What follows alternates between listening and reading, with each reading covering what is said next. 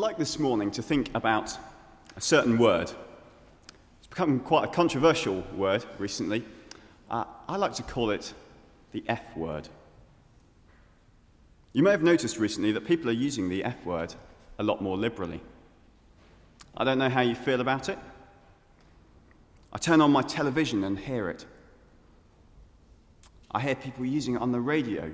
People put it into sentences without really knowing what it means.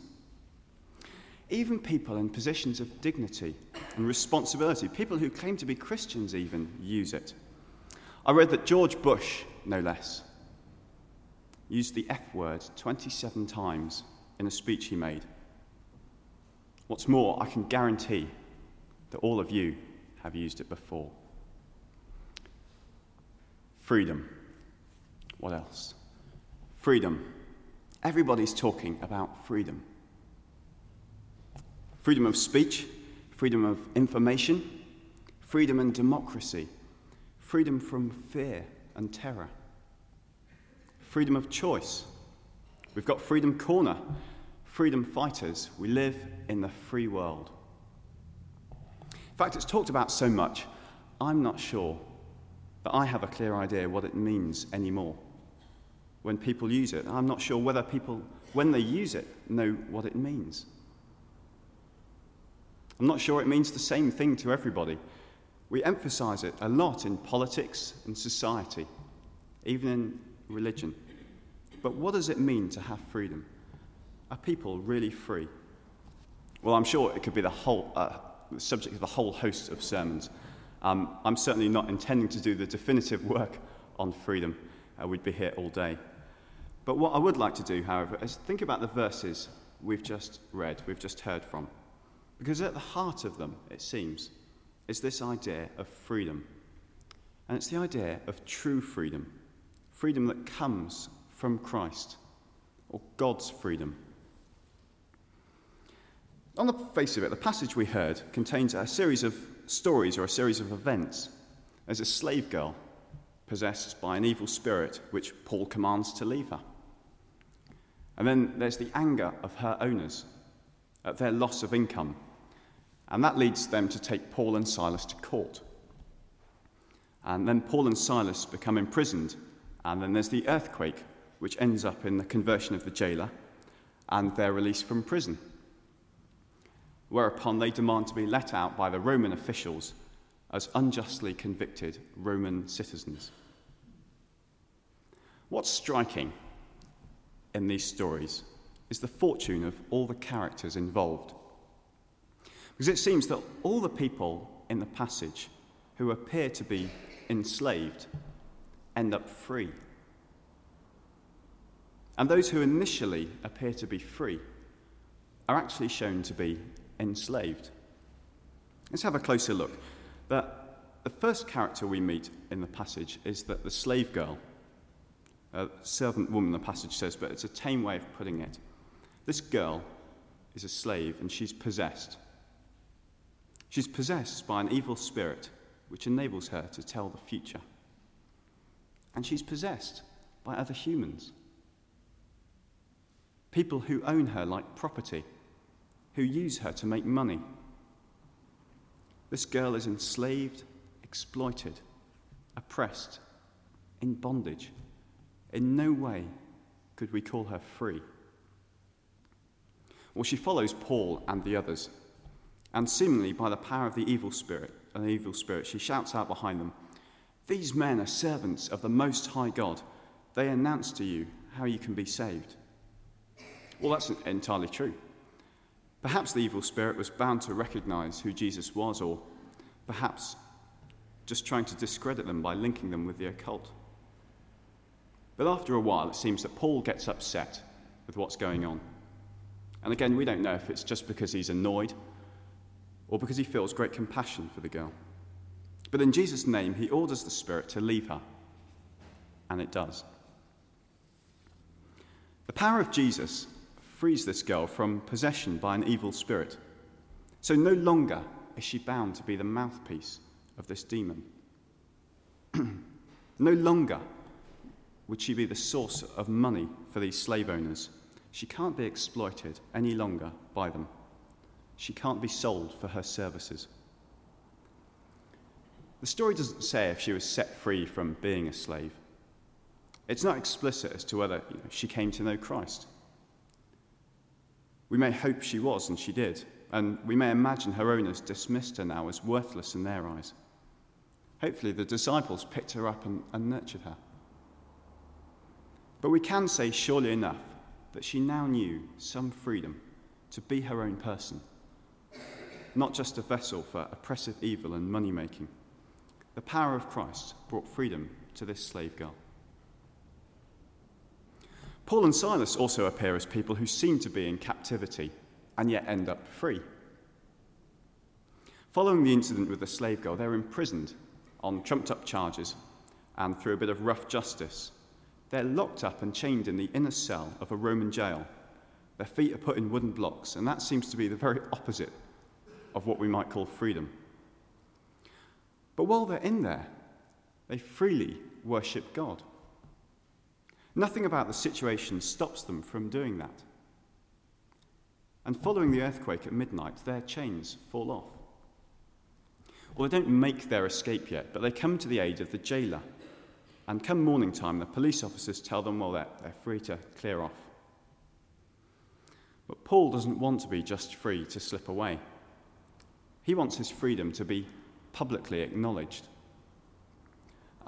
I love this bit of the story. Uh, we'll come back to it again in a few minutes, but just, just imagine even being Silas in this situation alongside Paul.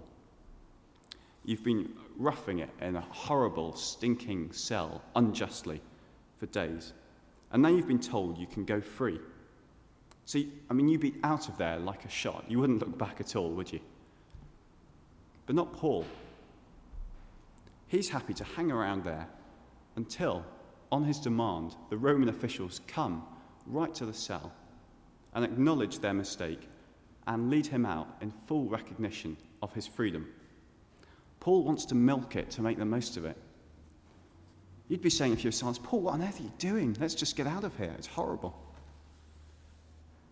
But the point is emphatically made through Paul's actions. Because where they were once captive as enemies of the state, they're now seen by everybody to be free Roman citizens. But where there are those who are freed from captivity in these stories, there are others whose apparent freedom is shown to be captivity. What about the owners of the slave girl? They're free marketeers.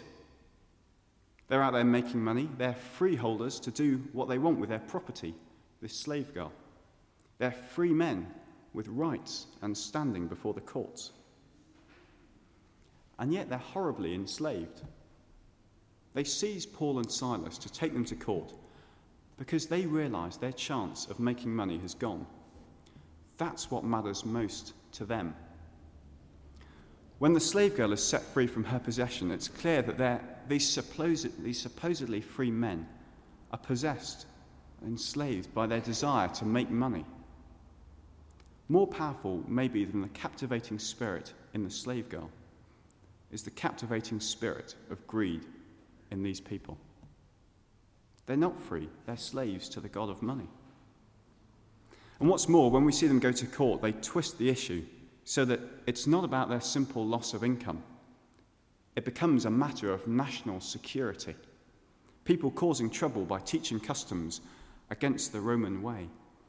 Certainly no multiculturalism for these men. It's because they're Jewish that Paul and Silas are imprisoned. And so we see these free men in the court are actually captivated by prejudice. We can look at the Roman officials who send Paul and Silas to prison. The judges, if you like, on first appearance, they're men of freedom, free to judge those who stand before them, with power to send people to prison or set them free. Such a position of authority must be a position of great freedom. And yet, at the very end, when Paul insists that as a Roman citizen they come and let him out of prison, we see that they're not free at all. When they heard what Paul had said, and that they were Roman citizens, Paul and Silas were citizens, These officials were afraid, and they went to apologize and lead them from prison. They were captivated by fear. They were enslaved by the fear of the law they followed and the consequences they might face. It was a serious crime to publicly whip a Roman citizen. It could lead to trouble from those above, it could lead to ill feeling, could lead to uprising. It wasn't really a free choice that these officials had and made as to whether they go and apologize to Paul and Silas. They were obliged by law and the fear of the consequences. Paul's freedom and insistence actually show how enslaved these officials were to their culture, to their law, to those above them, even to fear. Well, the last character to look at is the jailer, who's perhaps a slightly special case because he goes from apparent freedom to captivity and then back to freedom again. On the surface, the job of a jailer seems to be one of freedom. You're the one on the outside of the cell. You have the power over the prisoners. You have the key to their cells, to their freedom. And yet, as one wise person has said, having a key to someone else's cell doesn't make you free. And on closer inspection of verses 23 and 24, it's clear that this man is a man under orders, a man who has to do the things he is told. Becomes all the more apparent when the earthquake strikes the prison. We read that the jailer woke up, and when he saw that the prison doors were opened, he thought that the prisoners had escaped, so he pulled out his sword and was about to kill himself. Well, how free is the jailer feeling at this point? He's so captivated by fear of what's happened and what will happen to him. His mind is so imprisoned by despair that he thinks the only way out is to commit suicide. And that's not freedom. And yet, in Paul's witness, that we're all were present and correct. In his instruction that the jailer should believe in Christ, and through his explanation of the gospel to his family, through their baptism, the jailer found freedom. And we read later, he and his family were filled with joy because they now believed in God. So, what we see in the stories of these people is the mark of God's work really throughout the book of Acts and indeed the Bible his great reversals. On one hand, he frees those who have been enslaved and imprisoned by worldly oppression. And on the other hand, he, he highlights as enslavement what seems in our world to be freedom. Well, from these stories about God's great reversals, I just want to draw together some brief lessons about God's idea of freedom or if you like, what freedom in Christ is and does. As I said earlier, it's not a comprehensive treatment of the subject, just three statements and applications from these verses about God's freedom in Christ. And this is the first that God's freedom is freedom from oppression, but not freedom to oppress. It's freedom from oppression, but not freedom to oppress. So when Paul commanded the evil spirit in the name of Jesus to leave the girl, it freed her from her oppression. It freed her from the spiritual oppression of the demon and from the physical exploit- exploitation at the hands of her owners. The power of Jesus frees people from oppression, and we shouldn't just think about the spiritual aspect.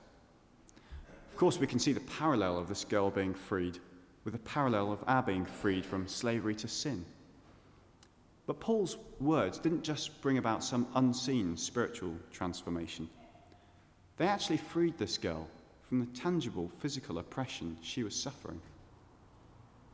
So we shouldn't limit the power of the gospel and the freedom of Christ just the spiritual realm. We shouldn't think that sharing the name of Jesus and the truth of Jesus is only ever about words and some inner freedom.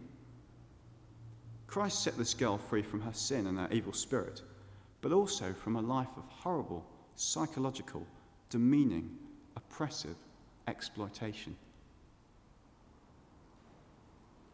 We can be guilty as Christians of perhaps internalizing the freedom that Christ brings, thinking it's something to do just with our inner souls. It's meant that sometimes our ministry has been very concerned with spiritual transformation, but not very concerned about the need for physical freedom from oppression. Of course, spiritual transformation is vital.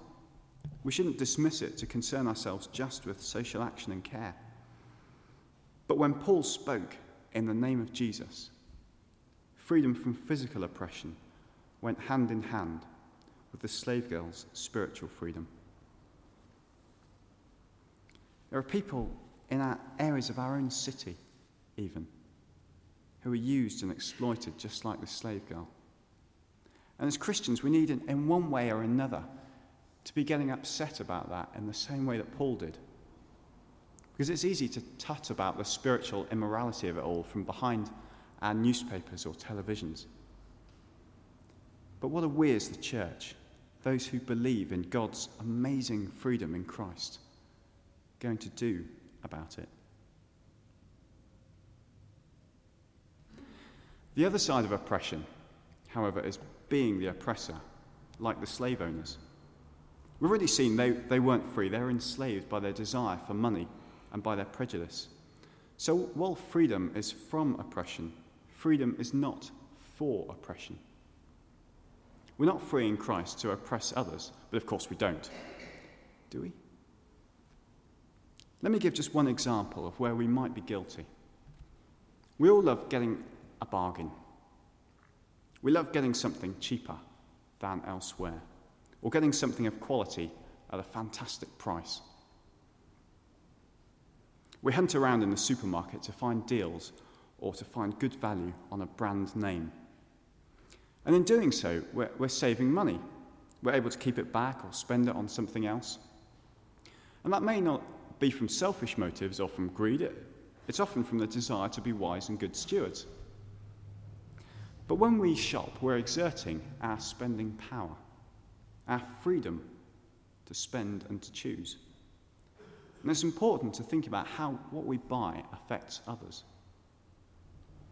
So when we get something cheap in the supermarket, who's getting less than their share so that we can save money?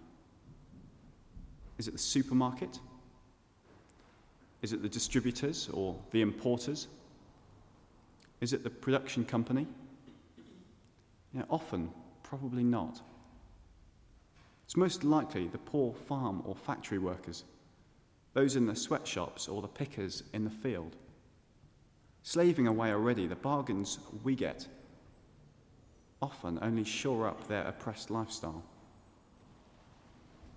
And how well do we understand the brand name is treating those who work in its factories?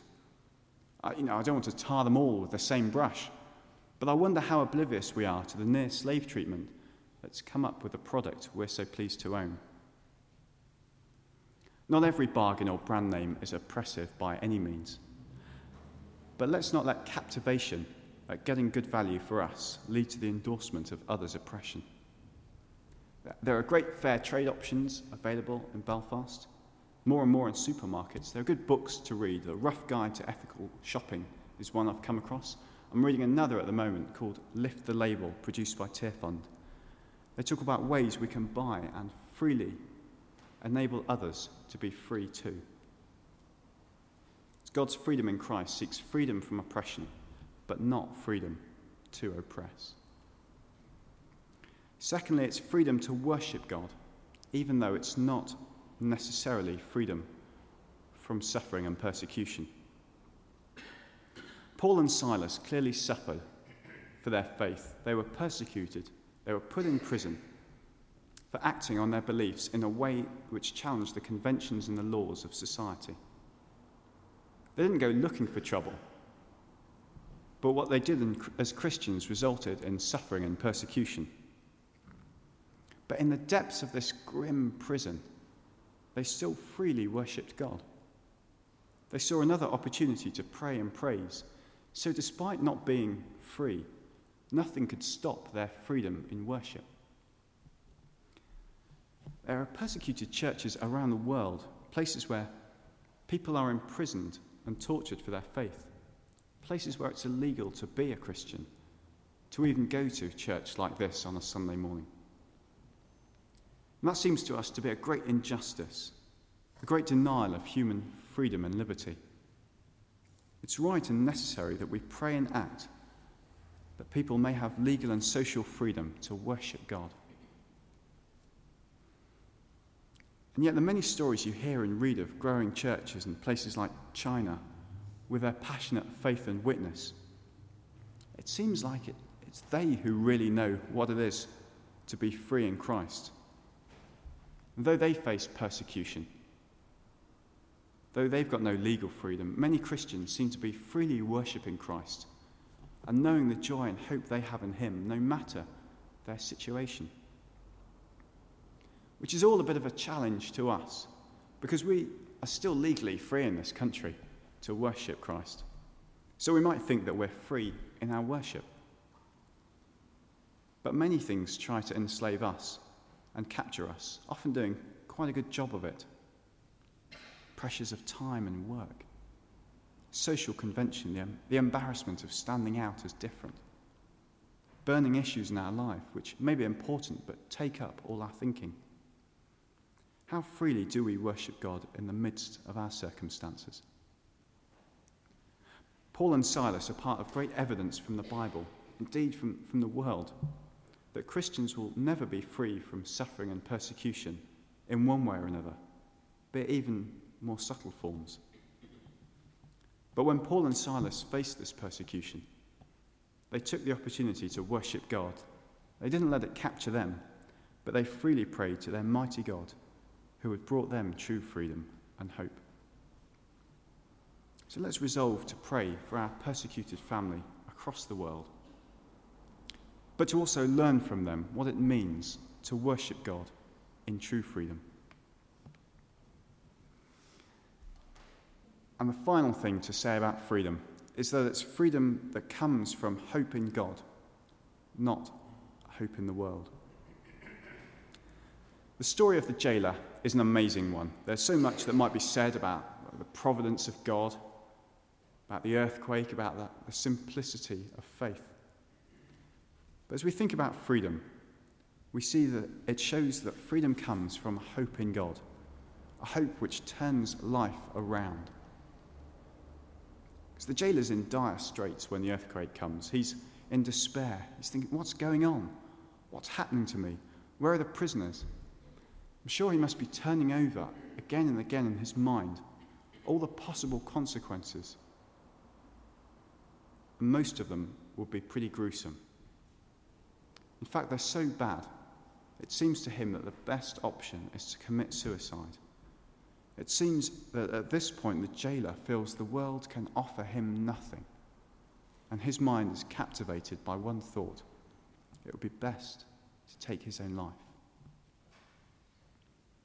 It's at this point that Paul speaks, and through the work of the Spirit, this man's despair is turned into a joyful hope. In fact, for his whole household.